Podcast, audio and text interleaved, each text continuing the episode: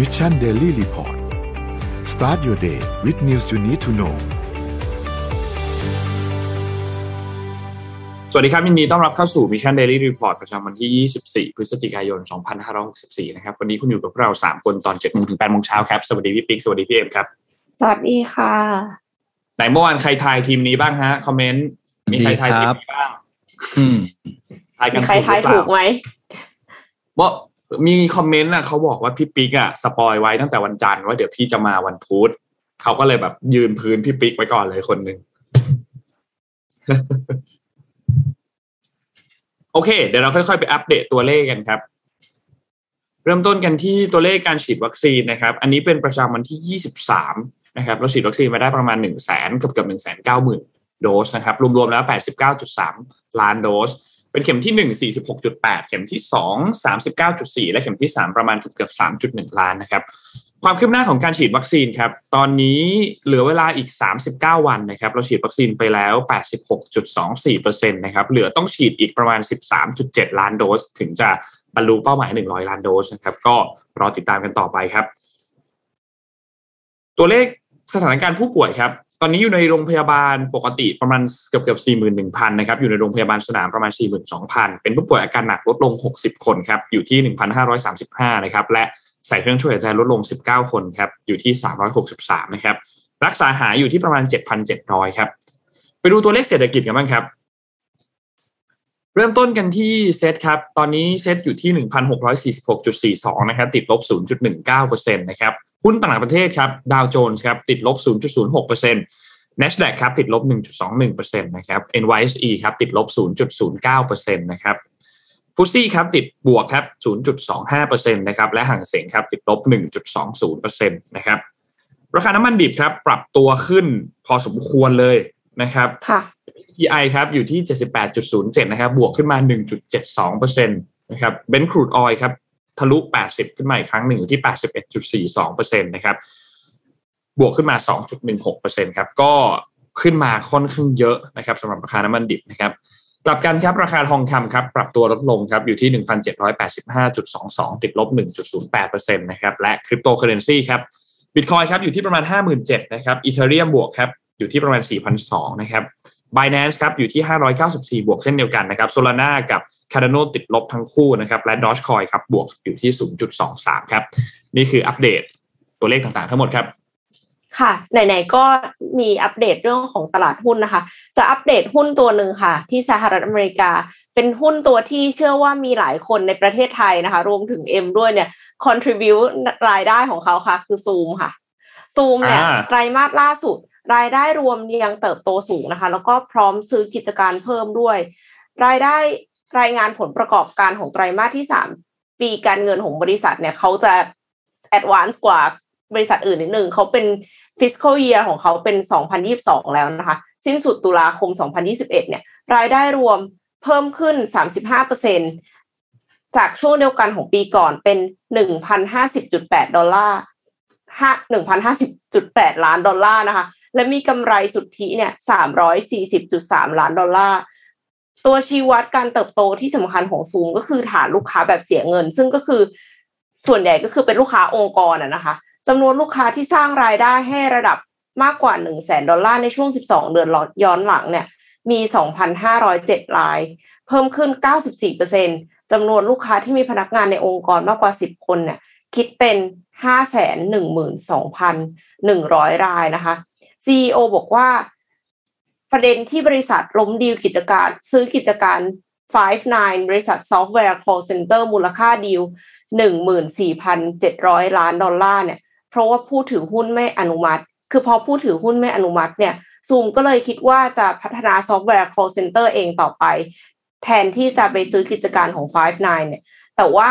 ก็ยังพร้อมซื้อกิจการ ถ้าสมมติว่ามีข้อมูลเพิ่มเติม แล้วก็คนพบว่าบริษัทนั้นน่ะ เจ๋งพอ แล้วก็ช่วยเสริมธุรกิจได้จริงค่ะ ทีนี้บทวิเคราะห์ใน CNBC ค่ะ เขาบอกว่าถึงแม้ว่าซูมจะโตเยอะในไตรมาสนี้ แต่เมื่อเทียบกันกับไตรมาสที่แล้วที่โตถึง 54%ก็ทำให้นักวิเคราะห์ปรับราคาที่เหมาะสมลง คือหลายหลายสถาบันเลยปรับทั้งนั้นเลยนะคะทำให้ราคาหุ้นของซูมเนี่ยดิ่งลง 14.7%เมื่อวานนี้ค่ะ ก็คือโตสามสิบห้าเปอร์เซ็นยังไม่พอนะคะเพราะว่าไตรมาสก่อนหน้าโตห้าสิบสี่เปอร์เซ็นคือมันมันจะโตอะไรขนาดนั้นตลอดเวลาได้นะคะ คือในเมื่อแพนดมิกมันลดลงแล้ว คนเริ่มกลับไปทำงานแล้ว มันก็น่าจะโตลดลงก็เป็นเรื่องธรรมดา แล้วก็คืออีกอย่างหนึ่งมันคู่แข่งก็เยอะเหมือนกันนะคะ Microsoft Team เนี่ยก็แบบมา Metaverse มาก ๆ เลย แล้วก็ integrate กับแพลตฟอร์มอื่น ๆ ได้ดีมาก เพราะว่า Microsoft มันบริษัทใหญ่เนาะมีหลายแพลตฟอร์มอยู่แล้ว มันก็เป็นสิ่งที่ยากเหมือนกัน เพราะว่ามีหลายมีหลายบริษัทลงมาเล่นตรงนี้ จริง ๆ การที่ซูมไม่ได้เป็นส่วนหนึ่งของบริษัทใหญ่และโตมาขนาดนี้ก็น่าชื่นชมมากๆแล้วค่ะ ครับไหนๆพูดเรื่อง work from home work from office กันแล้ว เดี๋ยวพาไปดูที่ญี่ปุ่นครับ JR East นะครับ ก็คือสายสายรถไฟนะเราก็คงคุณคุณชื่อนะเขาออกบริการใหม่ บนเขาเรียกว่าจะบอกเที่ยวบินพูดผิด บนขบวนรถไฟเออ ก็คือเขาบริการเขาเรียกว่าอ่าออฟฟิศคาร์นะเขาเรียกว่าออฟฟิศคาร์ก็คือเนี่ยเขาเอาไอ้โต๊ะอันนี้นะ ให้บริการบนสายอ่า JR East นะครับ ก็เป็นบริการที่เริ่มตั้งแต่สัปดาห์นี้เป็นต้นไปนะครับ โดยให้บริการที่ขบวนที่มันจะเป็นตู้ใช่ไหมเขาไม่ไม่ได้มีอย่างนี้ทุกตู้ทุกโบกี้นะเออเขาบอกจะมีขบวนที่โบกี้ที่แปดของเส้นเส้นทางโตโฮคุโจสึอะไรโฮคุริคุนะครับสามเส้นนะที่ให้บริการเขาบอกว่าอันนี้เป็นจุดเริ่มต้นของการปรับตัวของ JRX ที่รู้สึกว่าคนญี่ปุ่นตอนนี้เนี่ย ต้องทำงานแบบหยุดไม่ได้แล้วอะคือเออหยุดหยุดหยุดไม่ได้แล้วก็เลยถือว่าต้องเปลี่ยน รูปแบบการให้บริการนะครับ คือเพิ่มความสะดวกสบายในการทำงานขึ้นนะโดยวัสดุที่ใช้เนี่ยอย่างที่เราเห็นในภาพนี้อาจจะดูไม่ชัดนะครับ คือไอ้เจ้าเจ้าคอกสีเขียวที่มีเนี่ย มันจะมีเรื่องของกระจกเนาะที่ที่ช่วยที่ช่วยป้องกันไอ้ตัวอะไรนะครับ ไอ้ไอ้โควิด -19 ด้วยนะครับรวมถึงไอ้ตัวไอตัวที่นั่งนั่นเนี่ยมันไม่มันไม่ใช่แค่แผ่นกั้นนะครับ มันเป็นจอนะ เขียวๆเนี่ยด้านในเรามองไม่เห็นนะครับ คือคุณผู้หญิงที่อยู่ในภาพเนี่ยเขาจะมองเห็นด้านในมันคือจอหมายความว่าคุณเอาไอตัวโน้ตบุ๊กไปเสียบเนี่ยเออแล้วมันต่อทำงานได้เลยแบบจริงจังมากนะครับ ก็เป็นหมายถึงมีมอนิเตอร์อันที่สองอะคะมีมอนิเตอร์ใช่ครับมอนิเตอร์ที่สองคือไม่ใช่ไม่ใช่ ไม่ใช่แค่แบบว่าเออกางโน้ตบุ๊กไม่ใช่อย่างนั้นนะเออนี่คือ station จริงๆจังๆเลยแบบ คุณเสียบแล้วคุณต่อหูฟังต่ออะไรได้หมดทุกอย่าง แล้วก็มีในเรื่องของอ่า ไฟฟ้าให้ใช้ทุกอย่างนะครับ ก็อะรอดูว่าจะเป็นยังไงบ้างแต่เท่าที่อ่าทาง Japan Today รายงานบอกเสียงตอบรับค่อนข้างดีมาก เพราะว่าถือว่าคนดูบอกว่าสามารถทำงานได้ เพราะว่าอย่างเวลาเขานั่งรถไฟข้ามเมืองใช่ไหมมันก็หลายชั่วโมงเนาะเออมันนานอยู่กันก็ตีว่าสี่ห้านาทีหนึ่งหนึ่งชั่วโมงแล้วคนญี่ปุ่นเนาะสี่ห้านาทีทำงานอะไรได้เยอะมากอยู่แล้ว ค่ะ ก็เป็นการปรับตัวค่ะ ทุกวันนี้คือคือกลายเป็นว่า work anywhere ทำงานไม่ได้เลยเหรอเออ work everywhere ทำทุกที่เนี่ยอะไรใจคอคุณจะไม่หยุดเลยเหรอทำงานอะไรเงี้ยจุดมากแบบเต็มที่มากเฮ้ยแต่เอ็มเอ็มดูซีรีส์จีนเรื่องหนึ่งอะนางเอกอะมันชอบขึ้นรถไฟใต้ดิน แล้วเสร็จแล้วมันก็เปิดคอมอย่างเงี้ยทำงานบนรถไฟใต้ดิน อันนี้คือฉากที่เห็นประจำแบบรีบมากๆคือนั่งพื้น แล้วก็เปิดคอมทำงานโอ้ทำงาน work everywhere จริง ๆ เกินจุดมากเราพามาดูที่ ไทยกันต่อครับ เมื่อวานนี้เนี่ยมีการประชุมคอรมอนะครับวันอังคารนะครับ แล้วก็มีประเด็นอันหนึ่งที่หลาย ๆ ท่านอาจจะรู้สึกอ่านข่าวแล้วรู้สึกตังหิดตังหิดใจนิดหนึ่งก็คือเอาขอเรื่องแรกก่อนคือเรื่อง iPhone เมื่อวานนี้เนี่ยทางด้านของสำนักนายกรัฐมนตรีเนี่ยนะครับ มีการจัดซื้อ iPhone เป็น iPhone 12 111 เครื่องนะครับของสำนักงานเลขาธิการนายกรัฐมนตรีนะครับงบประมาณรวมๆแล้วเนี่ยกก็ประมาณ 2.6 ล้านบาทนะครับ อันนี้รวมภาษีมูลค่าเพิ่มภาษีอากรอื่นๆเรียบร้อยแล้ว ก็จัดซื้อโทรศัพท์มือถือสำหรับผู้บริหาร แล้วก็ระดับผู้อำนวยการที่มีความจำเป็นในการใช้งานนะครับ ทางด้านของ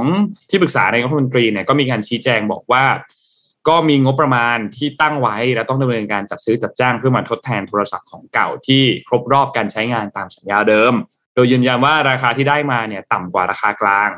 ที่ถ้าราคากลางเนี่ยมันจะอยู่รวมๆแล้วเนี่ยคือ 2.8 ล้านบาท แต่ที่ได้มา 2.6 ล้านบาท แล้วก็มีสเปคครบตามที่ต้องการทุกอย่างแบ่งเป็น 2 สเปค 128กิกกับ 64กิกก็แบ่งตามค่าราชการระดับผู้บริหารระดับสูง แล้วก็ระดับที่เป็นผู้อำนวยการต่างๆนะครับ แล้วก็ถูกใช้ในข้าราชการประจำข้าราชการการเมืองตำแหน่งรองนายกรัฐมนตรีรัฐมนตรีที่ปรึกษาเลขาธิการทีมโฆษกรัฐบาลจำนวนมาก แต่ว่า พลเอกประยุจันโอชาปฏิเสธในการรับโทรศัพท์ดังกล่าวนะครับ ก็น้องพูดแค่นี้ไม่พูดต่อ ไปดูเรื่องของการประชุมครมการประชุมครมคือเมื่อวานนี้เนี่ยหลักๆเนี่ยมีเรื่องของการจัดซื้อตัววัคซีนไฟเซอร์เพิ่มเติมนะครับไฟเซอร์เพิ่มเติมเนี่ยก็ 30 ล้านโดสนะครับโดยรอบนี้เนี่ยเล็งที่จะมีการจัดส่งนะครับคือในช่วงไตรมาสที่ 1 ของปีหน้า ก็เดือน มกราคมกุมภามีนาของปี 2565 นะครับ รวมแล้วเนี่ยคือจำนวน 30 ล้านโดสนะครับ เป็นวัคซีนจากบริษัทไฟเซอร์นะครับ แล้วก็มีการเห็นชอบลงนามในสัญญา Third Amendment to Manufacturing and Supply Agreement ระหว่างกรมควบคุมโรคกับบริษัทไฟเซอร์ ก็จะมีอธิบดีกรมควบคุมโรคเนี่ยเป็นผู้มีอำนาจในการลงนามในสัญญาดังกล่าวนะครับ ตามที่กระทรวงสาธารณสุขเนี่ยเสนอนะครับ โดยวัคซีนตัวนี้เนี่ยก็ณปัจจุบันเนี่ยนะครับ เรา ที่ที่ที่ที่ในไทยตอนนี้เนี่ยวัคซีนส่วนใหญ่ที่ฉีดเนี่ยเราจะมีแอสตราใช่ไหมครับ แล้วเราก็จะมีไฟเซอร์แต่ส่วนใหญ่ไฟเซอร์เขาจะฉีดเป็นสูตรไขว้ก็คือฉีดคู่กับแอสตราเซเนกาแล้วก็เรามีโมเดอร์นาที่เพิ่งเข้ามา แล้วเราก็มีทางด้านของตัวซิโนแวคซิโนฟาร์มทีนี้ตัววัคซีนที่จะเข้ามาเพิ่มเติมตัวนี้เนี่ยนะครับ ก็จะเป็นวัคซีนอาจจะเป็นวัคซีน gen ใหม่ ซึ่งเป็น gen สำหรับวัคซีนที่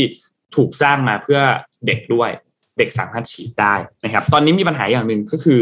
หลังจากที่โรงเรียนเนี่ยกลับมาเปิดอีกครั้งหนึ่งในช่วงต้นเดือนที่ผ่านมาเนี่ยนะครับเจอคลัสเตอร์โรงเรียนหลายที่พอสมควรทำให้สุดท้ายแล้วโรงเรียนเนี่ยต้องกลับไปสอนออนไลน์อีกครั้งหนึ่งนะครับ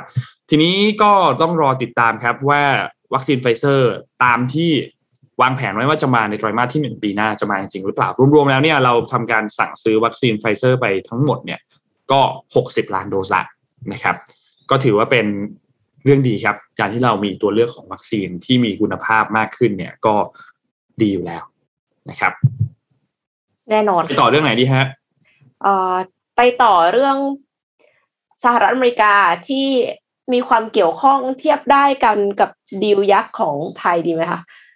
FCC หน่วยงานโทรคมนาคมในสหรัฐที่เทียบได้กับกสทช ในประเทศไทยโหวตให้การรับรองการควบรวมกิจการของ Verizon โอเปอเรเตอร์รายใหญ่ในสหรัฐ แล้วก็ TrackPhone นะคะ บริษัทผู้ให้บริการระบบเติมเงินมือถือด้วยมูลค่าดีล 6,000 ล้านดอลลาร์ค่ะ ซึ่งประกาศเข้าซื้อกันในเดือนกันยายนที่ผ่านมา โดย FCC ให้เงื่อนไขผูกมัดในการควบรวมว่าบริการของ TrackPhone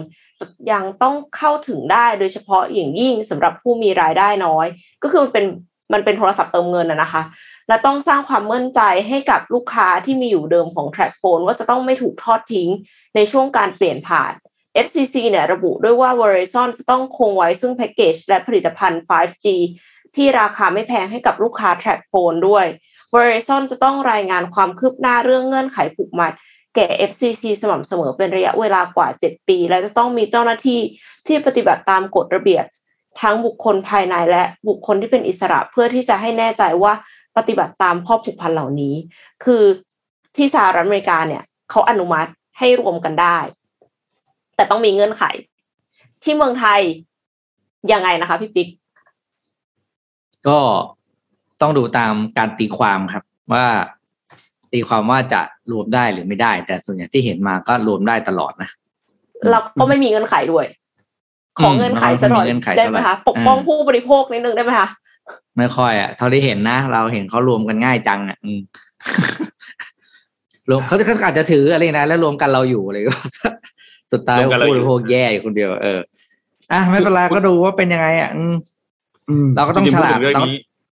เราก็ต้องทำตัวฉลาดซื้อต่อไป อืมทำตัวฉลาดซื้อคอมเพลราคาไปเรื่อยๆอืม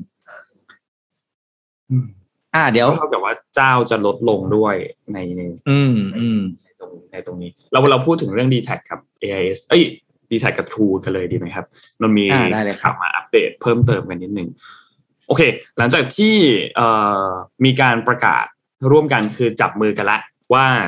ว่าจะมีการควบรวมบริษัทกันเนี่ยนะครับสเต็ปต่อไปเนี่ยพอหลังจากผ่านขั้นตอนทำ MOU เซ็นสัญญาเรื่องของแผนควบบริษัทไปแล้วเนี่ยก็จะต้องมาดูกันว่า แล้วทั้งสองบริษัทจะมีบทบาทยังไงบ้าง กับการควบรวมในครั้งนี้กับบริษัทใหม่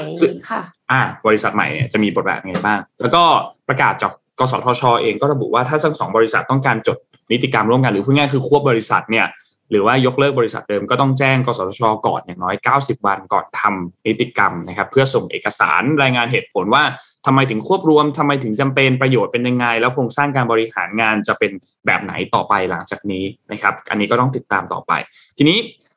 ก็ต้องรอดูนะว่าทางด้านกลุ่มเทเลนอที่เป็นบริษัทแม่ของ d t แทเนี่ยจะ ยังคือคืออย่างที่พี่ปิ๊กเคยเล่าให้ฟังว่า ในธุรกิจหลายที่ในโซนใกล้ๆบ้านเราเนี่ย เขาก็เริ่มขายธุรกิจของเขาไปแล้ว อันนี้อาจจะเป็นจุดหนึ่งที่เทเลนอใช้โอกาสออกจากตลาดประเทศไทยเลยหรือเปล่า อันนี้ก็น่าสนใจต้องติดตามว่าว่าจะเกิดขึ้นหรือเปล่านะครับ ส่วนเรื่องของการผลกระทบที่เกิดขึ้นมาตรการผูกขาดเนี่ยนะครับ อันนี้เป็นประเด็นที่น่าสนใจ เพราะว่ากิจการที่ประมาณอย่างเงี้ย คือพูดง่ายๆคือมูลค่าสูงสูง ประมาณ6แสนล้านบาทเนี่ยนะครับมูลค่าตลาดของกิจการตัวนี้เนี่ยรวมๆทั้งทั้งทั้ง d t แท็ AS True เนี่ยกับผู้แข่งขันในตลาดที่น้อยจากสามตอนนี้ซึ่งน้อยอยู่แล้วล่ะ แล้วลดลงมาเหลือสองอยู่แล้วเนี่ยก็มีโอกาสที่จะเข้าข่ายการผูกขาดอยู่แล้วนะครับ เดิมทีในไทยเนี่ยมีผู้ให้บริการมากกว่าสามรายแต่สุดท้ายก็ค่อยๆ ลดลงเรื่อยๆลดลงเรื่อยๆนะครับ เพราะฉะนั้นพอเหลือสองคนแล้วเนี่ย หลายคนอาจจะคิดว่าโอเคแน่นอน มันก็ทำให้การแข่งขันลดลงความตื่นตัวของทั้งสองรายก็ลดลง แล้วก็อำนาจการต่อรองของผู้บริโภคเองจากเดิมที่มีสูงขึ้น สามารถที่จะเลือกที่จะย้ายค่ายไปซ้ายไปขวาได้ ไปค่ายที่สามได้ด้วยเนี่ยก็อาจจะลดลงด้วยนะครับ ก็การผูกขาดในตลาดก็อาจจะมีความใช้คำว่าสมบูรณ์มากขึ้นเพิ่มขึ้นสมบูรณ์ขึ้นก็เป็นไปได้นะครับ เพราะฉะนั้นหลังจากนี้เนี่ยก็ต้องติดตาม ซึ่ง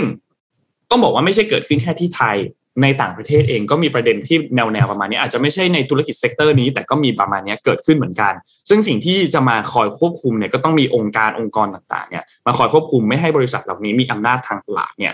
มากเกินไปนะครับ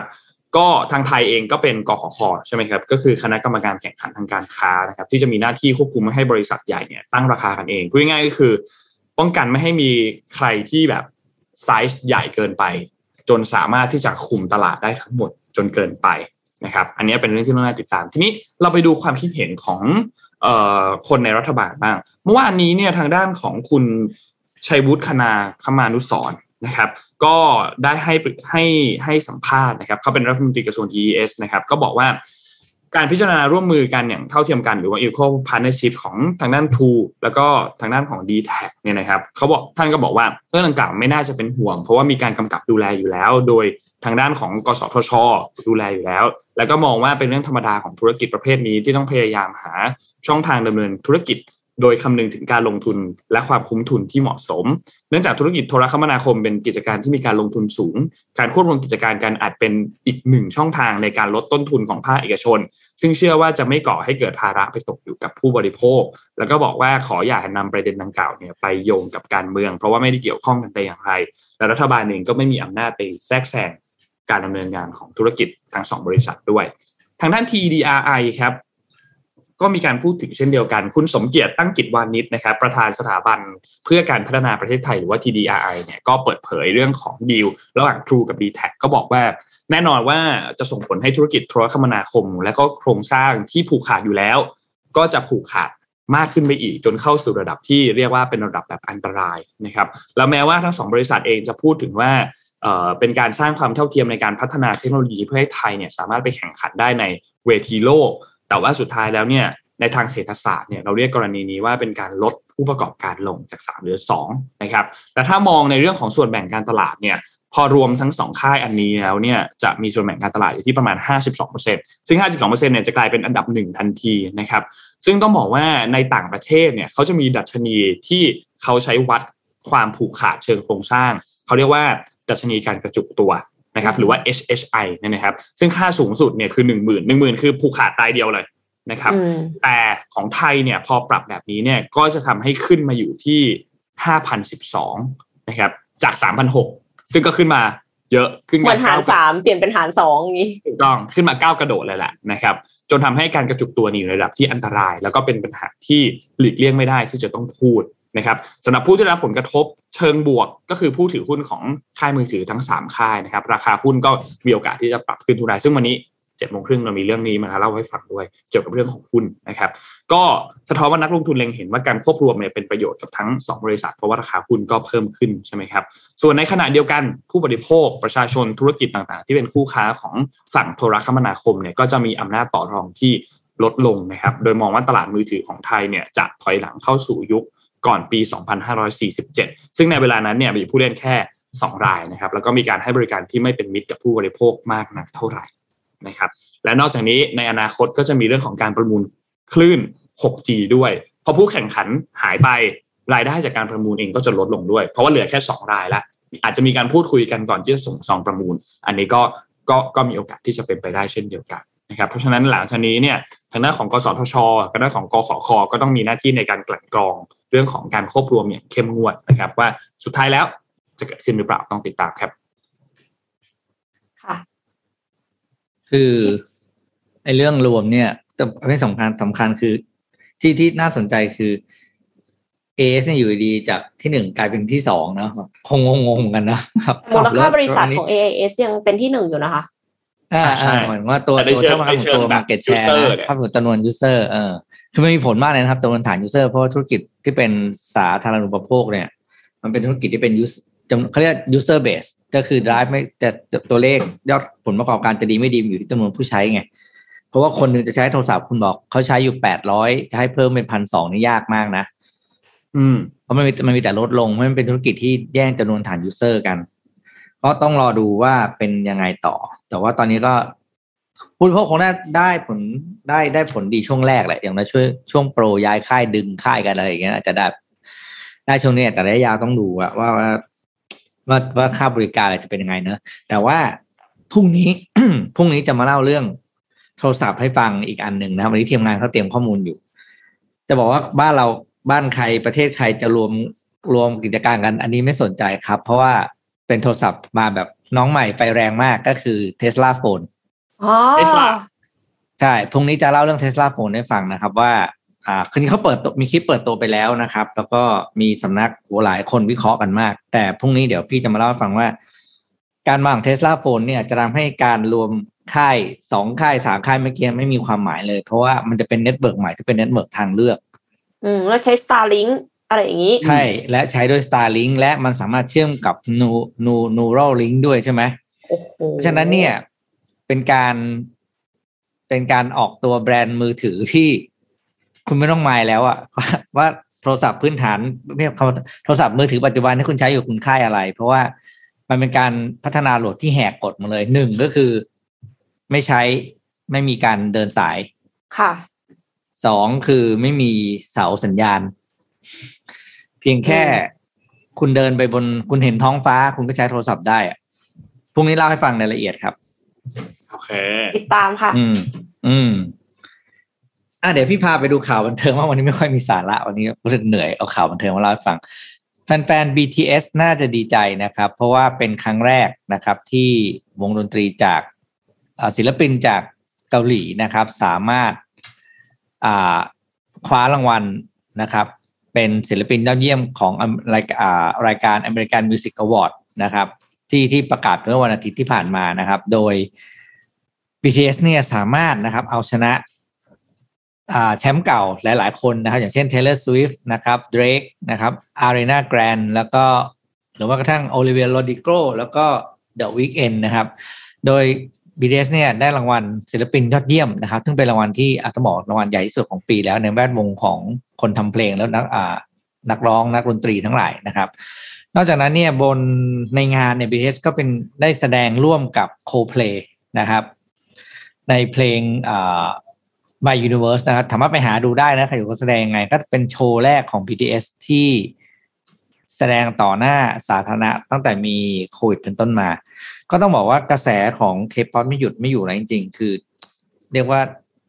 กวาดรางวัลอะไรมากมายนะครับ ก็ขอแสดงความยินดีกับบรรดาสาวกเนาะนาสาวกของวง BTS ด้วยแล้วก็สมาชิกทั้งเจ็ดคนอ่านะครับ แสดงความยินดีกับอาร์มี่ด้วยค่ะ ใช่แล้ว อืม ไปเจ็ดโมงครึ่งไหมคะนนอ้าวนนหายหรือเปล่าโอเคไม่เป็นไรงั้นเดี๋ยวตอมเหลื่อมเหลื่อมงั้นเดี๋ยวไปไปอะข่าวอื่นก่อนแล้วกันค่ะ ขอเป็นข่าวเรื่องของหุ่นยนต์แล้วกันค่ะ เป็นหุ่นยนต์ต้นแบบ everyday robots จาก Alphabet Alphabet บริษัทแม่ของ Google นะคะ ทีมเนี่ยชื่อว่า X X เนี่ยเป็นฝ่ายพัฒนาโครงการ Moonshot ของ Alphabet ประกาศความก้าวหน้าของโครงการ everyday robots โดยเปลี่ยนสถานะโครงการมาสู่การใช้งานจริงเพื่อพัฒนาต่อยอดต่อไปค่ะ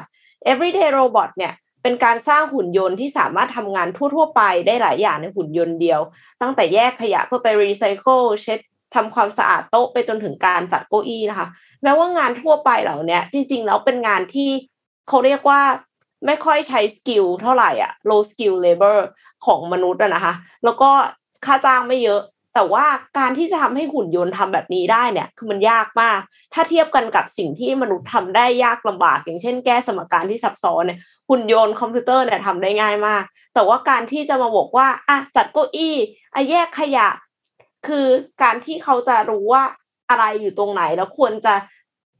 handle มันยังไงอะมันไม่ มันไม่ธรรมชาติสำหรับหุ่นยนต์ ดังนั้นการที่พัฒนาสิ่งนี้ขึ้นมาเนี่ย มันก็เป็น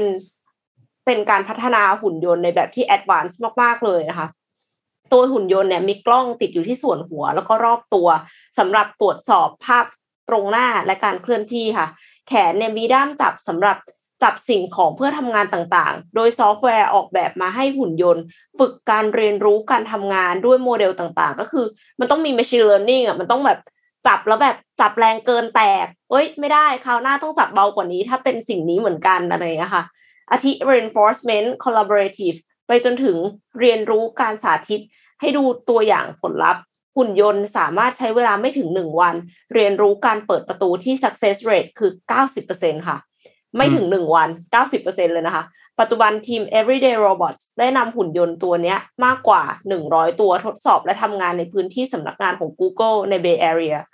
ก็ต้องติดตามค่ะว่าจะใช้งานได้จริงหรือไม่จะติดข้อจำกัดอะไรบ้างนะคะ คือก่อนหน้านี้มันเหมือนมีหุ่นยนต์ทำความสะอาดหุ่นยนต์ในบ้านของ Amazon ที่บอกว่าเสิร์ฟน้ำได้ด้วยนะคะ แต่มีกระแสตอบรับไม่ค่อยดีเลยคนที่เอาไปลองใช้ฟีดแบ็คือแบบมันตกบันไดบ้าง มันชนอะไรบ้างคือเสียหายง่ายมากเลยนะคะ หุ่นยนต์มันเหมือน มันยังมันยังทำหน้าที่ได้ไม่ค่อยดีเท่าไหร่ อันนี้ก็ต้องติดตามตอนต่อไปว่าหุ่นยนต์ everyday robot ของ Alphabet เนี่ย จะพัฒนาไปได้ถึงไหนแล้วมันจะกระทบคนมากขนาดไหน เพราะว่าเอ็มรู้สึกว่าการที่มันมาถึงจุดนี้แล้วเนี่ย มันกระทบคนภาคบริการอย่างแน่นอน ก็หวังเป็นอย่างยิ่งค่ะว่าทุกท่านจะ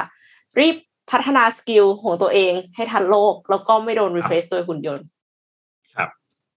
นนพามาดูเจ็ดโมงครึ่งครับ ที่ spoil ไว้เมื่อกี้ก็คือเกี่ยวกับเรื่องของหุ้นนะครับ ทุกวันเจ็ดโมงครึ่งตอน ทุกวันเจ็ดโมงครึ่ง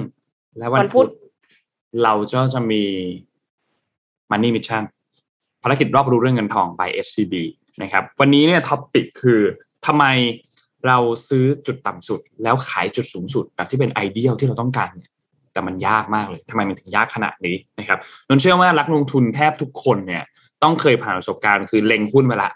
หุ้นที่เราเล็งไว้เนี่ย ราคาเริ่มจะขึ้นมาละเริ่มขึ้นมาละแล้วเราก็ยังไม่เข้าซื้อสักทีนะ แต่พอเวลาผ่านไปเรื่อยๆหุ้นขึ้นมาห้าเปอร์เซ็นก็แล้วเจ็ดแปดเปอร์เซ็นเกือบสิบเปอร์เซ็นต์ก็แล้ว แต่เราก็ยังไม่เข้าซื้อสักทีแต่สุดท้ายเราพอมารู้ตัวทีหลังแล้วเนี่ยก็รู้ว่าตกรถเรียบร้อยละซื้อไม่ทันแล้วนะครับ หรือในทางกลับกันครับ พอหุ้นเริ่มที่จะราคาตกแล้วเนี่ย เราก็รู้สึกว่าเฮ้ยเดี๋ยวมันอาจจะกลับขึ้นมาได้ แต่เราก็ยังเราก็เลยยังไม่ยอมจะขายหุ้นลงไป สุดท้ายหุ้นก็ตกลงไปอีกตกไปอีก จนจากเดิมที่เรากำไรจากหุ้นตัวนี้สุดท้ายก็ ติดดอยขาดทุนไปซะแล้วนะครับ ซึ่งเหตุการณ์อันนี้เนี่ยทำให้เรามักจะพลาดโอกาสในการซื้อหรือในการขายหุ้นอยู่เสมอ ซึ่งต้องบอกว่าจริงๆแล้ว ถ้าสำหรับนักลงทุนทั่วไปทุกคนเคยเจอประสบการณ์นี้กันหมดนะครับไม่ใช่เรื่องแปลกนะครับ แล้วก็การที่เราจะไม่ได้ซื้อหุ้นแบบจุดที่ถูกที่สุด และขายหุ้นในจุดที่แพงที่สุดเนี่ย เพราะว่าถ้าถ้าคุณรู้ได้เนี่ย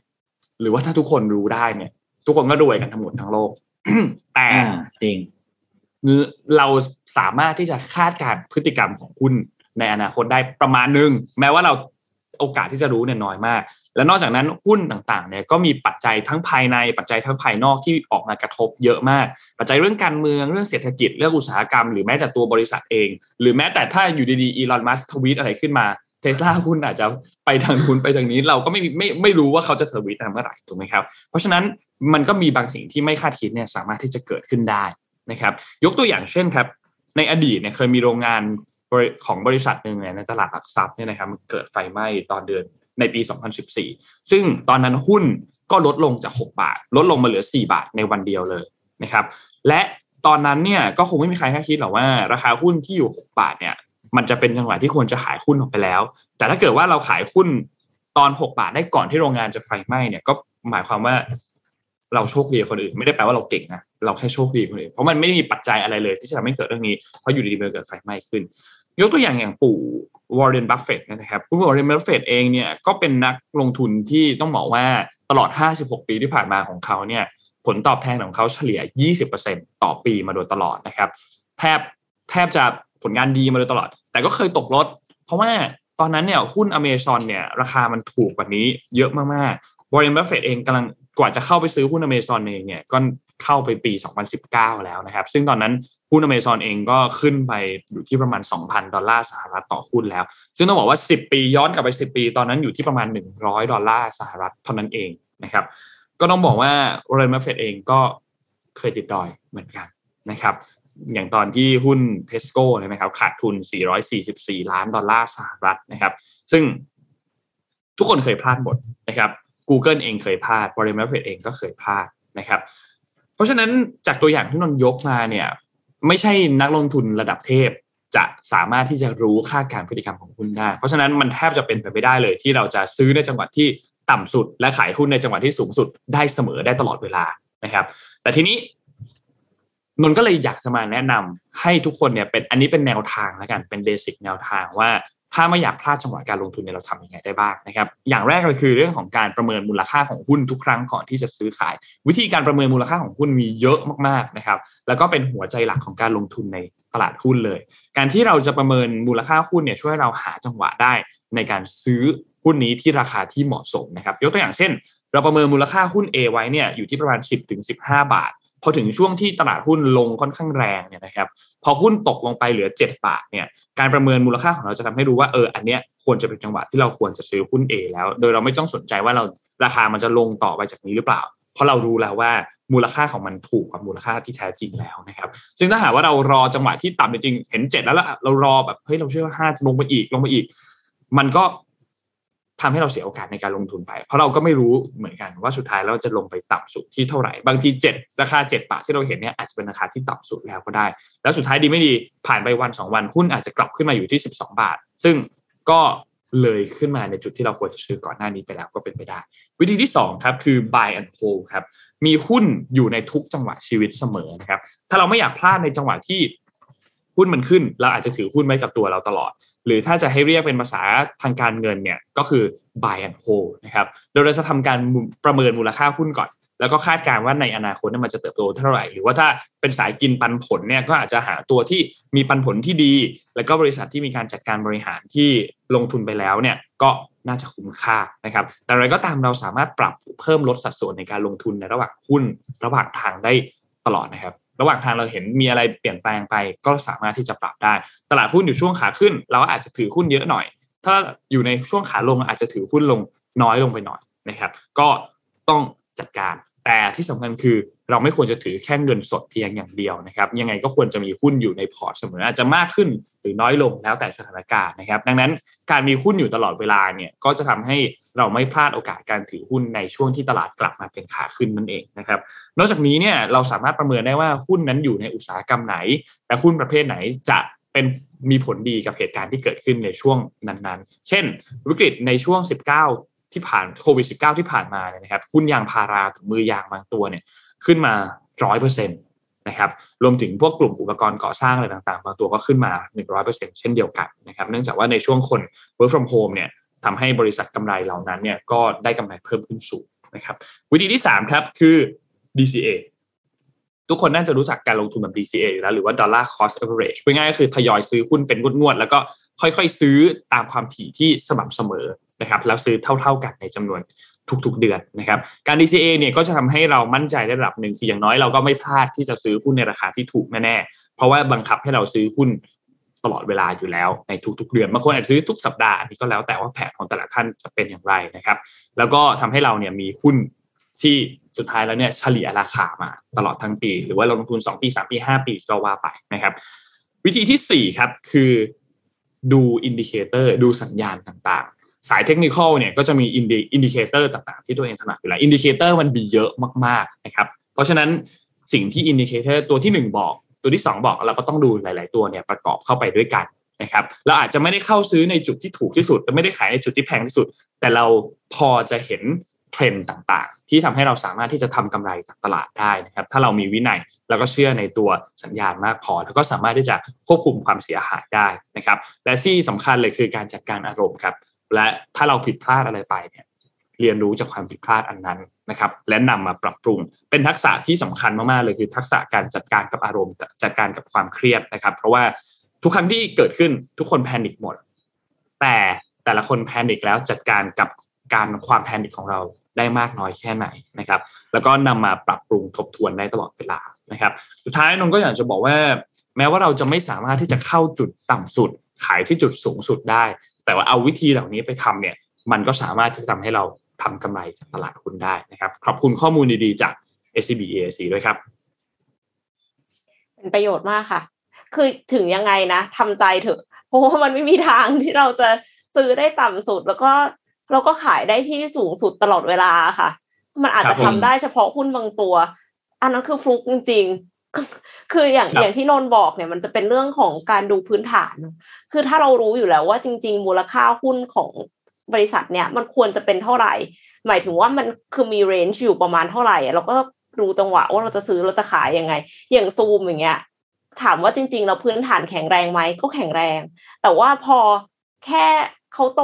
น้อยกว่าปีที่แล้วหน่อยนึงในตลาดก็ใจร้ายกับเขาเนาะร่วงเลยสิบสี่จุดเจ็ดเปอร์เซ็นต์อย่างเงี้ยค่ะ คือถามว่าจริง ๆ แล้วในอนาคตซูมจะกลับขึ้นมาไหมเอ็มเชื่อว่าก็กลับนะแต่คือกลายเป็นว่าคือขายทำกำไรกันหมดเลยอย่างเงี้ยมันก็ อืมนะใช่ เพราะฉะนั้นก็ลองดูครับ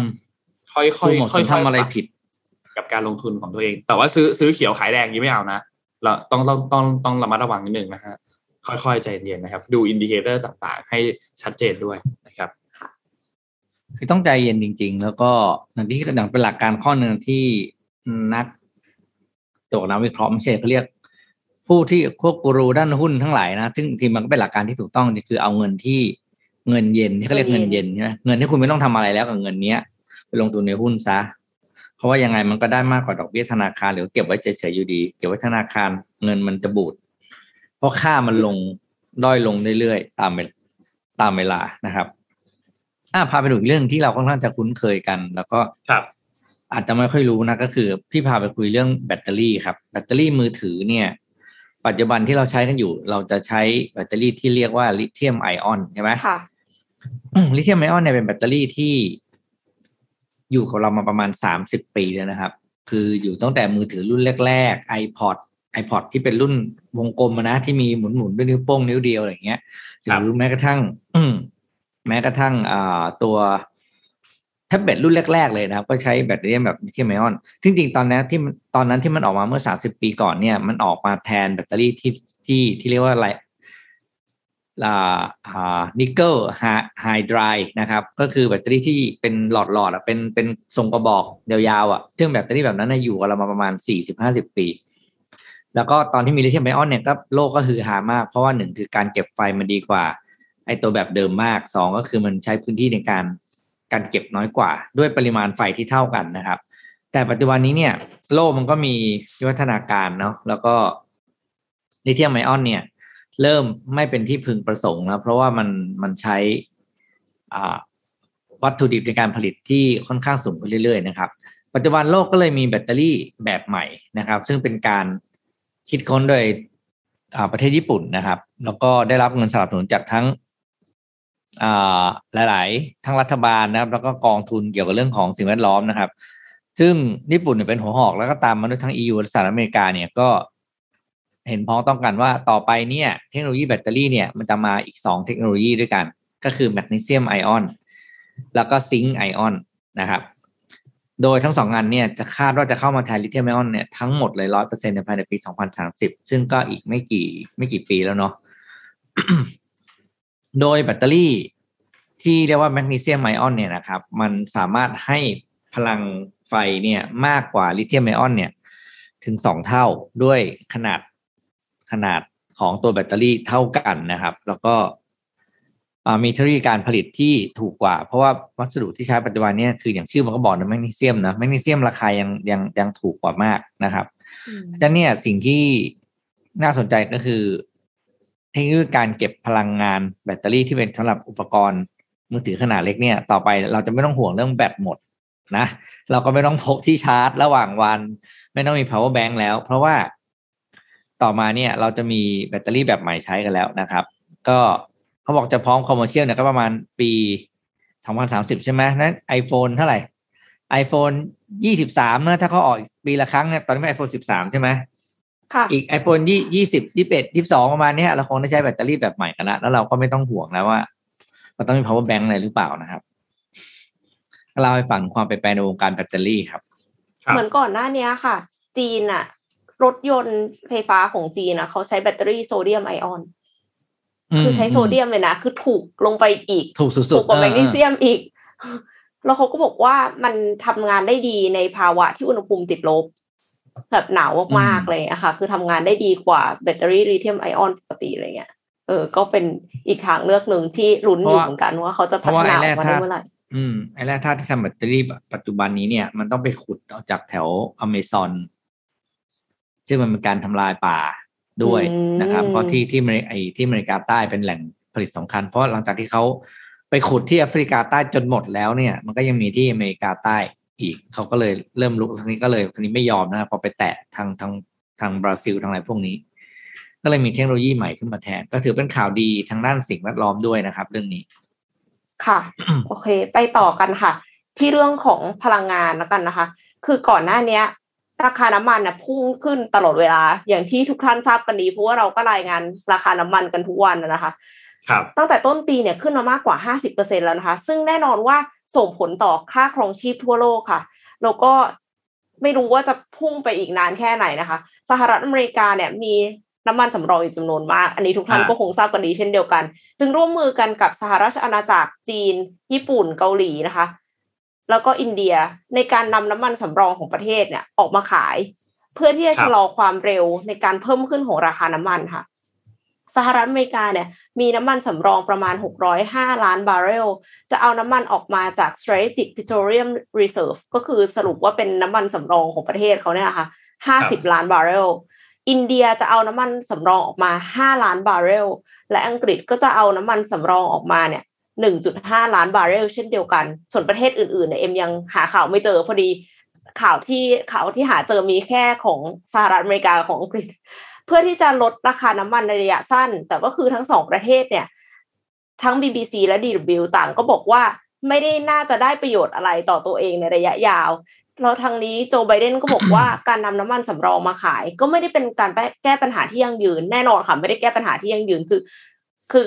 เอาจริง ๆ ในในข่าวมันเขียนว่า o p e ป plus เนี่ยประกอบไปด้วยซาอุดิอาระเบียแล้วก็รัสเซีย คือ ตั้งใจพูดถึงรัสเซียเลยแหละแล้วเขาตั้งใจให้ราคาน้ำมันมันสูงอยู่แล้ว เพราะว่าราคาน้ำมันเหมือนกับว่า พวกพลังงาน traditional fuel เนี่ย มันจะยังใช้ได้อยู่อีกไม่นาน คือคนน่ะหันไปใช้ไฟฟ้า หันไปใช้พลังงานทางเลือก หันไปใช้พลังงานทดแทนกันเยอะแล้ว ดังนั้นเขาก็เลยกอบโกยช่วงนี้ว่างั้นเถอะ คืออยากจะให้ราคาน้ำมันเนี่ยพุ่งสูงที่สุดเท่าที่จะทำได้ เสร็จแล้วก็คือโกยกำไรก่อน หลังจากนั้น ถ้าสมมติว่าไม่ใช้น้ำมันกันเท่าไหร่แล้วก็ไม่เป็นไรแล้วเพราะว่าโกยเรียบร้อยนะคะไบเดนก็เลยบอกว่า อันเนี้ยมันแก้ปัญหาระยะสั้น แต่ระยะยาวก็ต้องเพิ่มการใช้พลังงานทดแทน แล้วก็ลดความสำคัญของน้ำมันอยู่ดีค่ะ ครับ ซึ่งต้องบอกว่าที่พี่เอ็มพูดถึงเนี่ยการที่หลาย ๆ ประเทศจะปล่อยน้ำมันสำรองที่อยู่ในคลังออกมา รวม ๆ กันแล้วเนี่ยอาจจะมาถึงหนึ่งร้อยล้านบาร์เรลเลยนะครับถ้ารวมกันทุกประเทศซึ่งซึ่งเยอะมากนะเยอะขนาดไหนคือ บ้านเราเนี่ยใช้น้ำมันเอาแค่ในประเทศเราเนี่ย วันหนึ่งประมาณวันละล้านบาร์เรล เพราะฉะนั้นหนึ่งร้อยล้านบาร์เรลเนี่ยอยู่ได้หนึ่งร้อยวันสามเดือนอะแค่ประเทศเรานะ ถ้าสมมติว่าแค่ประเทศเราเดียวนะครับ เพราะฉะนั้นปริมาณน้ำมันที่ปล่อยออกมาเนี่ยมันเยอะมากๆนะครับ ก็แน่นอนว่าฝั่ง OPEC Plus เองเขาออกออกล่าสุดก็บอกว่า อาจจะมีสงครามน้ำมันเกิดขึ้นอีกครั้งหนึ่งเป็นไปได้เหมือนกัน แล้วแล้วรอบนี้เนี่ยไม่รู้เหมือนกันว่าจะเกิดขึ้นในมุมแบบไหนนะครับ รอบที่แล้วเนี่ยสงครามน้ำมันเกิดขึ้นโดยที่ทั้งสองฝ่ายคุยกันว่าอย่างหยุดการหยุดการผลิตหน่อยลดกำลังการผลิตหน่อย แล้วฝั่งใดฝั่งหนึ่งไม่ยอมลดใช่ไหมครับ สุดท้ายอะงั้นเจ้าใหญ่สุดลดเองราคาน้ำมันก็เลยดิ่งลงเหวไปเอ้ยไม่ใช่เจ้าใหญ่สุดไม่ใช่ลดเพิ่มเอง พอเพิ่มปุ๊บราคาน้ำมันก็เลยดิ่งลงเหวลงไปนะครับ ซึ่งโอเปกเองก็บอกว่าก็ก็ก็ขู่เหมือนกันนะครับ เพราะว่าเขาเขาไม่ได้เพิ่มกำลังการผลิตขึ้นมาสูง แต่เขาทำตามแผนเดิมของเขาก็คือค่อยๆ เพิ่มตามเป็นขั้นบันไดของเขาเนี่ยนะครับ เพราะฉะนั้นหลังจากนี้ต้องต้องต้องติดตามอย่างใกล้ชิดเลย เพราะว่าการที่โจไบเดนทำแบบนี้เนี่ย ก็ก็ประกาศสงครามประมาณหนึ่งเหมือนกันนะเป็นเป็นเนี่ยเป็นในในว่าประกาศสงครามประมาณหนึ่งเหมือนกันครับนนพามาที่สหรัฐต่อครับ มีสองเรื่องที่น่าสนใจครับ เรื่องแรกเนี่ยเราอยู่กับโจไบเดนเพราะฉะนั้นไปที่สำทำเนียบไปที่ทำเนียบขาวก่อน ทำเนียบขาวเนี่ยก็มีการเปิดเผยออกมานะครับ บอกว่าโจไบเดนเนี่ยมีความตั้งใจที่จะลงสมัครชิงตำแหน่ง ประธานาธิบดีของสหรัฐในปี 2024 ต่ออีกสมัยหนึ่งนะครับ 2020 ชนะแล้วเป็นประธานาธิบดีอยู่ตอนนี้นะครับ แล้วใน 2024 ก็อาจจะลงสมัครอีกครั้งหนึ่งนะครับ มีโพลที่ทำออกมาเนี่ยนะครับ ก็พบว่าระดับคะแนนนิยมของโจไบเดนเนี่ยอยู่ที่ประมาณ 36% 36%เนี่ยต้องบอกว่า ต่ำที่สุดตั้งแต่เขาเข้ารับตำแหน่งมานะครับเขาเคยได้คะแนนนิยมสูงกว่านี้นะครับ แล้วก็พรรคเดโมแครตเองก็ยังไม่สามารถที่จะทำผลงานในการเลือกตั้งช่วงเดือนพฤศจิกายนที่ผ่านมาได้ดีเท่าไหร่นักนะครับ แล้วก็สูญเสียเก้าอี้ของผู้ว่าการรัฐเวอร์จิเนีย ให้กับพรรครีพับลิกันด้วยนะครับ เพราะฉะนั้นปีหน้าการเลือกตั้ง midterm เป็นจุดที่สำคัญมากๆ และก็น่าสนใจมากๆนะครับ ส่วนทางด้านของกัมลาแฮร์ริสนะครับ ที่เป็นรองประธานาธิบดีของสหรัฐเนี่ยยังไม่ได้มีการพูดคุยว่าจะลงต่อหรือเปล่าในสมัยถัดไปนะครับ หรือว่าอาจจะลงมาแข่งกับโจไบเดนเองหรือเปล่า อันนี้ยังไม่มีใครทราบนะครับ ก็ต้องรอกันอีกทีหนึ่งส่วนอีกเรื่องหนึ่งก็คือเรื่องของอประธานของเฟดนะครับ คือโจไบเดนเนี่ยจริงๆแล้วเขาเป็นประธานาธิบดีมี อำนาจที่จะเสนอชื่อได้ว่าจะให้ใครเนี่ยดำรงตำแหน่งประธานธนาคารกลางของสหรัฐนะครับ ซึ่งทางด้านของเจอโรมพาวเวลเองเนี่ยเขาก็กำลังจะหมดสมัยแล้วในเดือนกุมภาพันธ์ปี 2022 ก็คือ ครบวาระละวาระเนี่ยเขาจะมีทั้งหมด 4 ปีนะครับเขากำลังจะครบวาระแล้ว ทางด้านของโจไบเดนเองก็ออกคำสั่งแต่งตั้งให้เจอโรมพาวเวลเนี่ยดำรงตำแหน่งประธานของเฟดต่อเป็นสมัยที่2นะครับโดยให้ผลมาว่าในช่วงที่ผ่านมาเนี่ยเจอโรมพาวเวลมีบทบาทสำคัญมากๆ ในการช่วยให้เศรษฐกิจของสหรัฐเนี่ยฟื้นตัวจากโควิด -19 นะครับก็ส่งผลให้เจอโรมพาวเวลเนี่ยจะยังคงดำรงตำแหน่งที่สำคัญที่สุดในการดูแลนโยบาย เรื่องเกี่ยวกับการเงิน เกี่ยวกับเศรษฐกิจของสหรัฐต่อไปในอนาคตนะครับ แล้วก็ตลาดเองก็คาดเดากันมาหลายสัปดาห์แล้วแหละว่าสุดท้ายแล้วจะเป็นเจอโรมพาวเวลต่อไหมซึ่งสุดท้ายแล้วโจไบเดนก็ตัดสินว่าเป็นเจอโรมพาวเวลต่อนะครับ อันนี้ก็เป็นอีกข่าวหนึ่งที่อัปเดตกันครับ ว่าตำแหน่งประธานเฟดยังคงเป็นเจอโรมพาวเวลครับ ก็ไม่น่าจะพลิกนะ ไม่น่าจะพลิก เพราะไม่มีใครแทนอะเออไม่รู้จะมีไม่มีคนดิเดตตัวไหนที่ ที่ว่าโดดเด่นเนาะถ้าขึ้นมาแทนได้อะใช่ใช่อะมีเรื่องอะไรต่อครับเดี๋ยวพี่ดูพี่มีเรื่องอะไรพี่ก็ลืมไปแล้วเอ่อมีมีเรื่องอินเดียค่ะ คือไม่เชิงว่าเป็นอินเดียซะทีเดียว แต่ว่าเป็นกิจการของ b บ t ด a n c e ในอินเดีย คือก่อนหน้านี้อย่างที่ทุกท่านทราบกันดีว่าอินเดียเนี่ยแบนแอปจีน 59 แอปนะคะ แล้วก็ มีมีอยู่ชุดหนึ่งที่เป็น 59 แอป แล้วก็คือ TikTok เนี่ยอยู่หนึ่งใน 59 แอปนั้นที่ถูกอินเดียแบนพอแบนไปแบนมาก็เลยกลายเป็นว่า เขาก็พยายามจะดิ้นรนแหละ เอาพูดตรงๆ b บ d a n c e เนี่ยเขาก็ออกแอปใหม่ขึ้นมาชื่อว่า Snapsolve นะคะ เป็นแอปเป็น EdTech อะช่วยแก้โจทย์ แก้โจทย์ทั้งคณิตศาสตร์ทั้งฟิสิกส์อะไรก็ตามวิธีการก็คือถ่ายรูปค่ะ แล้วก็ส่งเข้าไปแล้วมันก็จะมีคนที่เป็นติวเตอร์ค่ะ เขาคอยแบบดูอยู่ แล้วก็ แล้วก็สามารถที่จะเขียน solution แล้วก็ส่งกลับไปให้กับคนที่ถามได้นี่นะคะ โดยที่ใช้ฟรีด้วย แล้วมีคนใช้กว่า 14 ล้านคนไปแล้ว แต่ล่าสุด b y d a n c e ถอดใจกับ Snapsolve แล้วนะคะ ประกาศปิดกิจการค่ะ ใน เว็บ TechCrunch เนี่ยเขารายงานว่า b y d a n c e สั่งปิดธุรกิจ EdTech นี้ในอินเดียแล้ว หลังจากที่พยายาม ไม่รู้เหมือนกันว่าสาเหตุเกิดจากอะไร แต่เดาว่าถูกกดดันจากกระแสต่อต้านจีน แล้วก็การไล่แบนแอปจีนของรัฐบาลอินเดีย จริง ๆ ก่อนหน้านี้พอพอเขารู้แล้วว่าเขาอยากจะปิดที่อินเดีย เขาก็พยายามจะให้พนักงานย้ายไปทำงานร่วมกับฝั่ง EdTech ในยุโรป แต่ว่าไม่สำเร็จก็เลยต้องปลดพนักงานกว่า 30 คนค่ะ คือก็รู้สึกว่าอุ้ยจริง ๆ มันก็รุนแรงเหมือนกันนะคะ การที่รัฐบาลอินเดียแบนแอปจีนเนี่ยก็ ปลิวไปหลายแล้วขนาด ByteDance ใหญ่ขนาดนี้แล้ว แล้วก็แอปที่ว่าเนี่ยก็เป็นแอปที่เหมือนช่วยเหลือเด็กๆ พอสมควรเพราะว่าคือใช้ฟรีด้วย แล้วก็มีบทเรียนให้ดูฟรีในแต่ละคลาสเมื่อกี้เปิดเข้าไปดูคือแบบเลือกได้เลยว่าจะเอาวิชาอะไรของชั้นปีไหนอะไรเงี้ยค่ะ ก็ไม่อยู่แล้วนะคะ เออ อันนี้เขากลัวเด็กลอกกันบ้านกันมั้งมันไม่ใช่มันก็มีทั้งหมดที่ลอกกันบ้านนะเออมันก็คือมันก็ส่งส่ง มันเหมือนมินมีติวเตอร์ แล้วก็คอยคอยเขียนอธิบายมาให้ใช่ไหมใช่ค่ะ เออ ก็อะหมดหมดทั้งหมดทั้งมวลน่าจะเป็นเรื่องเบื้องหลังน่าจะเป็นเรื่องการเมืองใช่ไหมใช่ค่ะ เออ น่าเสียดายอ่าพี่พาไปดูที่ญี่ปุ่นนิดนึงครับ ก็ฟูจิฟิล์มนะที่เรารู้กันว่าเขาก็เป็นผู้ผลิตฟิล์มที่เรารู้จักกันนี่แหละ ล่าสุดเนี่ยกำลังสปินออฟตัวเองนะครับอ่าด้วยการลงทุนห้าพันล้านเหรียญ กับธุรกิจใหม่ที่เขาไม่เคยทำมาก่อน เพียงแต่ว่ามันเป็นธุรกิจที่อนาคตคาดการณ์กันว่านะว่าอนาคตจะสดใสมากที่สุดอันหนึ่งนะครับ ธุรกิจนั้นก็คือการเป็นผู้ผลิตยาที่เรียกว่า biopharmaceutical drugs นะครับ คือยายาชีวภาพนะครับ คือพี่อาจจะใช้คำเป๊ะๆไม่ถูกนะ แต่ประมาณนี้แหละ คือยาที่เป็นยาทางชีวภาพ โดยวงการนี้ชื่อย่อของวงการเขาเรียกว่า CDMO หรือเรียกว่า Contract Development and Manufacturing Organization นะครับ ก็คือตั้งเป็นโรงงานรับผลิตยา ทีนี้ถามว่าทำไมมันถึงมีโอกาสทางการตลาดสูงมากนะครับ เพราะว่าการเขาในในในอุตสาหกรรมการผลิตยาเนี่ยคาดการณ์ว่าการผลิตยาในลักษณะของ CDMO เนี่ยจะมีมูลค่าเพิ่มขึ้น 50%จากปีนี้นะ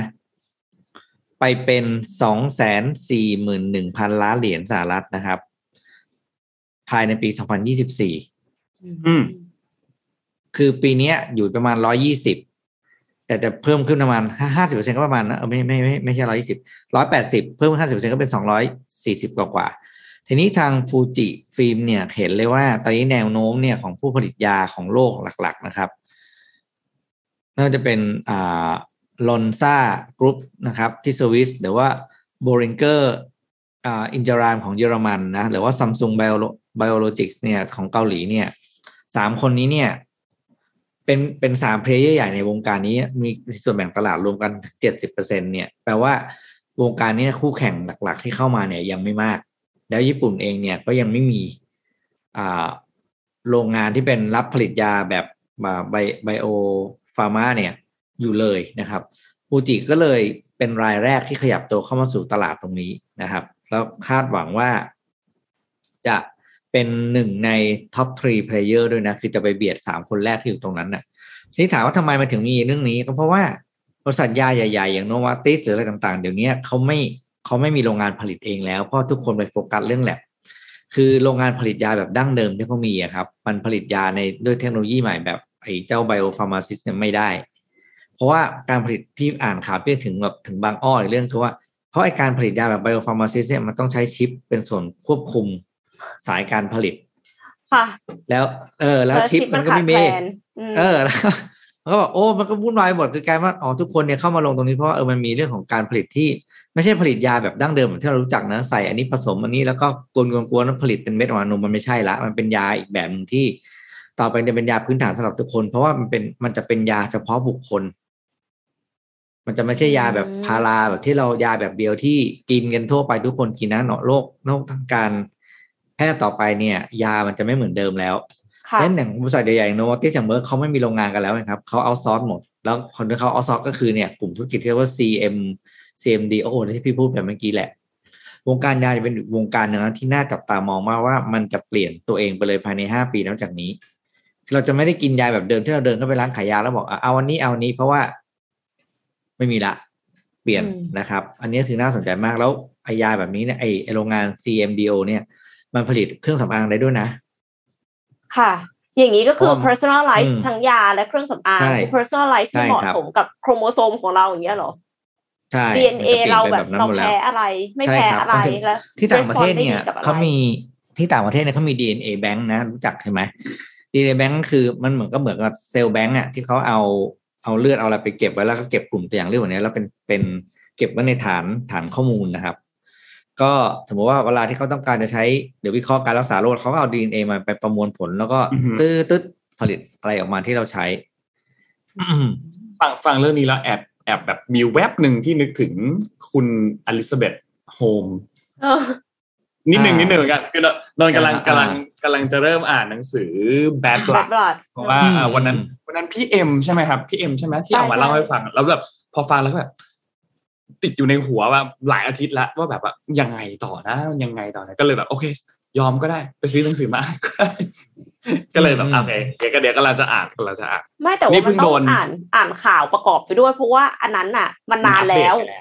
ใช่ตอนนี้คือมันมีแบบ trial เพิ่มขึ้นมาเรื่อยๆเรื่อยๆค่ะ โอเค นี่ตอนนี้นี่หลังแปดโมงใช่ไหมฮะ เราแปดโมงหนึ่งนาทีแล้วค่ะคุยเล่นแล้วฮะคุยเล่นแล้วนะฮะนี่เพราะพี่ข่าวหมดแล้ววันนี้ข่าวน้อย เดี๋ยวพรุ่งนี้จะว่าพูดโทรศัพท์เรื่องเทสลาโฟนแบบยาวๆ อ่านะเขาเรียกเทสลาโมเดลพายพายที่เป็นอ่าสัญลักษณ์ไอ้ยี่สิบสองส่วนเจ็ดอะอ่านี่คือชื่อรุ่น อ่าอะเทิร์นนนมาคุยเล่นได้แป๊บหนึ่ง นี่นนเพิ่งอ่านเล่มนี้จบ ไหนนะโฟกัสก่อน นี่มันกับกับ หนังสือของอาจารย์นพดล The Lost Skill อ๋อ The Lost Skill อ่าอ่าทักษะที่หายไปในศตวรรษที่ 21 อ่านแป๊บเดียวจบ อันนี้อ่านแบบวันเดียวสองวันอะไรอย่างเงี้ยจริงๆอ่านนั่งอ่านสองชั่วโมงก็น่าจะจบแล้วแหละครับ อ่านง่ายแล้วก็พูดถึงเรื่องของทักษะพื้นฐานที่ที่บางทีเราเราพูดถึงการเปลี่ยนแปลงเยอะมาก แต่ว่าเราลืมมองเบสพื้นฐาน ถ้าพูดถึงฟุตบอลพูดง่ายก็คือโอ้โหเราพูดกันถึงแท็กติกพูดกันถึงท่าเล่นท่าต่างๆ แต่เราลืม ทักษะพื้นฐานก็คือการส่งบอลการยิงบอลการจับบอลที่เป็นเบสิกอะไรเงี้ย อันนี้ก็ก็รีมายได้หลายอย่างเงี้ยกับอีกเล่มหนึ่งโดนป้ายยามาฮะโดยไม่ใช่ใครที่ไหนไกลเลย พี่ปิ๊กครับ อืมครับทำไมฮะโดนพี่ปิ๊กป้ายยามาครับ เล่มนี้ Niksen ครับอ๋อ Niksen อ่าอ่า Niksen ฮะโดนพี่ปิ๊กป้ายยามากำลัง กำลังเริ่มอ่านเมื่อวานนี้พอดีออกไปนั่งอ่านหนังสือที่ร้านกาแฟข้างนอกแล้วก็ไลฟ์สไตล์อ่านเล่มนี้จบ พออ่านจบปุ๊บก็ว่าง เพราะว่าเพราะว่ายังมีเวลาเหลืออยู่ประมาณสองชั่วโมงก็เลยต้องเดินไปร้านหนังสือไปซื้อเล่มนี้มาเพิ่มมานั่งอ่านต่อก็นั่นแหละครับโอ้นี่ไลฟ์สไตล์แบบนี้นี่น้องๆแฟนๆต้องทำตามเลยนะว่าพวกเดินเข้าร้านหนังสือซื้อหนังสือมาอ่านโอ้โหไม่ไม่ไม่แต่ว่าปัญหาคือบางคนก็คือซื้อหนังสือ เอาหนังสือมาดอง อันนี้ก็เครียดอยู่ นี่เล่มนี้มีเล่มนี้เล่มนี้มี tactic บอก ว่าคุณจะจัดการกองดองของคุณยังไงเขาบอกว่าอนุพดลบอกว่า ถ้าเรามีกองดองอยู่เท่าไหร่ แล้วเราอยากซื้อหนังสือเพิ่มเติมขึ้นมา ให้คิดว่าเป็นหนี้คือสมมุติว่าถ้าคุณจะซื้อหนังสือ จะซื้อหนังสือเพิ่มเติมเล่มหนึ่งคุณต้องอ่านหนังสือเล่มเก่าที่มีอยู่สองเล่มให้จบก่อน แล้วถึงจะไปซื้อเล่มใหม่เพิ่มเติมเล่มหนึ่งได้ แล้วก็ต้องทำแบบนี้แหละทำแบบนี้แหละถามครับ แล้วถ้าหนังสือที่เราซื้อมาตอนแรกเราคิดว่ามันดี เพราะว่าเราเห็นแต่ปกหลังเนาะเพราะว่าบางทีหนังสือมันก็แรปไว้ใช่ไหมคะเสร็จแล้วปรากฏว่าพอเราอ่านไปจริง ๆอะเรารู้สึกว่ามันไม่ใช่ทางเลยอะอย่างเงี้ยเราต้องฝืนอ่านต่อหรอเพราะว่าเล่มนี้มีบอกเหมือนกัน เล่มนี้มีบอกเหมือนกันครับพี่เอ็มเล่มนี้เขาบอก อาจารย์นพดลบอกว่า ถ้ามันมีเล่มไหนก็ตามที่เราเคยชอบ แล้วเราไม่ชอบแล้ว หรือว่ามันอัปเดตไปแล้ว แล้วเรารู้สึกว่าแบบเล่มนี้ไม่ได้จำเป็นกับเราแล้วเนี่ย บริจาค ขายครับ ใช่ขายเลย หรือบริจาคการนพดลขายไปเลยแต่แนะนำที่แนะนำให้ทำเนี่ย คือถ้าคุณไม่ใช่คนที่เป็นคนแบบสะสมหนังสือชอบสะสมหนังสือเนี่ย คุณเอาไปขายเลย เคลียร์กองดองของคุณออกไปให้เยอะที่สุด แล้วให้เหลือแต่หนังสือที่คุณอยากอ่านจริง ๆ มันจะทำให้กองดองของคุณออกไปได้เยอะมากขึ้น เมื่อกี้มีคนทวนหนังสือเล่มหนึ่งแป๊บหนึ่งนะเดี๋ยวเราไปหยิบมาให้ดูทีเนี้ยอาจารย์นพดลก็ ต่างๆเขาจะทำประจำคือก็จะขายแล้วก็เอาเงินไปบริจาคก็จะก็จะก็จะทำในกลุ่มของแกอ่านหนังสือหรืออะไรสักอย่างนะพี่จำไม่ได้แล้วกลุ่มของแกมีสองสองกลุ่มที่แกทำตั้งเฟซบุ๊กไว้ มีคนโทรหนังสือเล่มนี้ตอนอ่านไปได้ครึ่งเล่มเองอะอืมมันยากมากเลยอะ ของจอห์นโบตัน The Room Where It Happened ที่ที่เป็นเขาเป็นเอ่อ former national security advisor ที่ที่ที่แฉโดนัลด์ทรัมป์ แต่ว่าคือก็ไม่เชิงถึงกับขนาดแฉขนาดนั้นหรอกแต่ว่ามันก็ก็พูดถึงการทำงานของเขาในตลอดช่วงที่เขาเป็นที่ปรึกษาด้านความมั่นคงแห่งชาติ ไม่ลืมนะ แต่มันอ่านยากนิดนึงกำลังพยายามอยู่โอ้เดี๋ยวเราต้องเอาเอารูปหนังสือกองดองมาถ่ายรูปแล้วประกวดกันดีกว่าต้องใส่ขนาดเรายังไม่ได้อ่านจะดีเหรอคะมันไม่มันไม่ใช่สิ่งที่ดีหรือเปล่านะเดี๋ยวเดี๋ยวต้องไปเก็บมาเพราะว่า โอ้โหหนังสือพี่พี่มีเก็บอยู่สองสามที่อะคือห้องนู้นที่ห้องที่ในลังด้วยอะไรเงี้ยแต่ว่าเดี๋ยวเดี๋ยวถ่ายมาให้ดูว่านะถ่ายไม่รู้ว่าอะไรนะเขาเรียกมีโปรกินเนี่ยไม่มีไม่มีไม่มีครับ เพราะว่าเราเป็นพื้นปูนหมดปวงเข้าไม่ได้เราปรับปรุงหมดแล้วปวงเข้าไม่ได้เราสร้างไม่อย่างดี เอามาถ่ายรูปกันแล้วจะสนุกมากอะไรอย่างเงี้ยแบบว่าเฮ้ยโกกองขยายกว่ากันวะอะไรเงี้ยเอาว่าเอาว่าเดี๋ยวอาทิตย์หน้าเดี๋ยวให้เวลาเสาร์อาทิตย์นี้นะไปจัดหนังสือกองดองอยู่ แล้วก็ถ่ายรูปมาแล้วมาอวดกันดีกว่า ครับผม นนอ่านหนังสือพี่นี่ไม่แพ้ใครเขียนน่ะ ถ้าสมมติว่าเป็นใครที่เรารู้จักอย่างเงี้ย แล้วก็เห็นว่าเป็นกองดองทำไงอะของพี่นี่ไม่แพ้ใครแน่นอนครับ เพราะว่าแชมป์โลกเรื่องกองดองเหมือนกันเพราะจะบอกว่างั้นเดี๋ยวประชาสัมพันธ์เลยก็ได้ ครับ ก็คือ already ตอนต่อไปจะคุยเรื่องหนังสือเล่มที่ของอาจารย์นพดลนี่แหละ The Lost Skill นั่นหรอคะ The Lost Skill นั่นแหละครับ already ตอนต่อไปนะ อัดอัดวันพุธที่หนึ่งก็คือพุธหน้า ทีนี้ตลกมากเลยนนเมาส์จากนพดลดีกว่าคือก็ทุกทีเราจะมีกลุ่มไลน์ already ใช่ไหมเราก็จะเลือกไอ้เรื่องนี้อ่านอะไรดีเนี่ยทุกคนก็เสนอมา แต่ทีนี้ทุกคนเงียบพี่ก็บอกว่า เอางี้ดีกว่า ผมก็ส่งรูปหนังสืออาจารย์นพดลไปอาทิตย์หน้าคุยเรื่องนี้แหละหนังสือกับอาจารย์ใช่ไหมอาจารย์โอ้ขอบคุณมากครับใช่ไหมถ้าพี่ตาก็บอกโอเคโอเค แล้วอาจารย์ทุกคนเขียนมาว่า ขอผมกลับไปอ่านก่อนนะครับ ผมเขียนอะไรไปบ้าง ลืมลืมลืมลืมเขียนเยอะจัดจนลืม เออ ก็ติดตามฟัง already กันได้นะครับ ตอนตอนหน้าเป็นเรื่องเดอะลอสซิลจริงๆมันเป็นเรื่องที่อย่างที่นนบอกครับ คืออาจารย์นพดลเขาชวนเรากลับไปหาพื้นฐานที่สำคัญที่สุดในการเรียนรู้ ก็คือเฮ้ยคุณจะไปเก่งโคดดิ้งอะไร ไม่รู้นะมันเป็นเทคนิคสมัยใหม่แต่ว่าอย่างน้อยพื้นฐานคุณต้องมีก่อน เพราะถ้าพื้นฐานเราแน่นเนี่ย เราจะไปทำงานด้านไหนก็ได้ อืมนะ นั่นเนี่ยก็เลยเดี๋ยวจะชวนกันคุยเพราะว่าพี่อ่านแล้วมันก็พี่อ่านจบแล้วเหมือนกันก็ใช้เวลาไม่นานเพราะว่าบทมันก็สั้นๆ เขียนง่ายเอ้ยเขียนแล้วอ่านง่าย มันชวนคิดหลายอย่างเหมือนกันนะว่าเออทำไมเรื่องนี้เราลืมไปแล้วเราทำไมเราไม่หันกลับมาดูเรื่องนี้เลยอะไรเงี้ยหลาย ๆ เรื่องก็เลยชวนอาจารย์คุยเรื่องนี้กัน มันก็สัมภาษณ์นักเขียนเนี่ยมันก็เป็นได้อีกมุมหนึ่งนะคือการจะเป็นผมกับบอสเนี่ยลุมสัมภาษณ์นักเขียน ครับผม มันก็จะเป็นอีกมุมหนึ่งของของการนำเสนอ already อะครับอืม นนนนชอบบทที่พูดถึงเกี่ยวกับเรื่องการการสอนคือคือคืออาจารย์นพดลเป็นอาจารย์ใช่ไหมสอนอยู่ที่ธรรมศาสตร์ เกี่ยวกับเรื่องเวลาพูดเกี่ยวกับเรื่องการสอนน่ะ ดีมากเลยอะว่าเรารู้สึกว่าแบบ อ่านแล้วรู้สึกว่าอยากกลับไปเรียนเลยอะอยากกลับเรียนแบบอยากฉันฉันอยากมีอาจารย์แบบนี้จังเลยอะไรเงี้ยอาจารย์นพดลเพิ่งได้รางวัลนะ เรื่องการสอนนะคะแล้วก็คือได้มาสามปีซ้อนแล้วด้วยก็เลยได้โล่สุดยอด สุดยอดเลยสุดยอดเลยคือ นี่เขาเรียกเมสซี่ของการศึกษาป่ะเนี่ยอาจารย์นพดลเนี่ยเรียวเดลเมสซี่ของการของการการศึกษาชอบชอบชอบชอบชอบอะไรนนนนบอกนนบอกเลยว่าแม้ว่าทุกท่านจะเห็นว่าเราเป็นนักอ่านที่เก่งมากแค่ไหน แต่เราเป็นนักซื้อหนังสือที่เก่งมากกว่านั้นฮะถูกต้องครับ เราไม่เคยอ่านหนังสือ หมดไม่ไม่เคยซื้อแน่นอน ไม่ไม่เคยมีความรู้สึกแบบว่าเฮ้ยไม่มีหนังสือจะอ่านเลยไม่มีไม่มีมีมีแต่นนเพิ่งเพิ่งมีความรู้สึกนั้นไงก็เลยเดินเข้าร้านหนังสือตอนนั้นมันอยู่ข้างนอกอะอยู่ข้างนอกถ้าอยู่ที่บ้านนี่ไม่มีทาง ไม่มีความรู้สึกนั้นแน่นอนจะไม่อันนี้อันนี้เป็นโค้ดอันนี้เป็นโค้ดได้เลยนะนนเป็นโค้ดของประจำตัวได้เลยว่า เราไม่มีทางอ่านหนังสือได้เท่ากับที่เราซื้อแน่นอนนะอ่านยังไงก็ไม่หมดสักทีฮะ อ่านต้องครับยิ่งอ่านยิ่งงอกครับ เพราะฉะนั้นลองเอาวิธีอาจารย์นพดลไปใช้ดูครับ จะซื้อหนึ่งเล่มอ่านของเก่าให้จบก่อนสองเล่มครับ ค่ะ ไม่งั้นก็บริจาคซะ ครับผมถูกต้องครับเคลียร์กองดองของท่านทุกท่านกัน โอเค วันนี้ประมาณนี้ โอเค น่าจะน่าจะครบถ้วนแล้วครับสำหรับวันนี้นะครับขอบคุณสปอนเซอร์ครับ วันนี้ขอบคุณ SCB ครับ ผู้สนับสนุนแสนใจดีของเรานะครับ วันนี้มีภารกิจรอบรู้เรื่องเงินทอง by SCB Money Mission ด้วยนะครับ ยังไงใครที่มาชม ตอนท้ายๆ ลองไปดูย้อนหลังกันได้นะครับ topic เนี่ยเป็นเกี่ยวกับเรื่องของหุ้นนะครับว่าทำไมการที่เราจะซื้อจุดต่ำสุด แล้วไปขายจุดสูงสุดมันถึงยากจังเลย มี tactic มาแนะนำกันนะครับ แล้วก็ Oris ครับ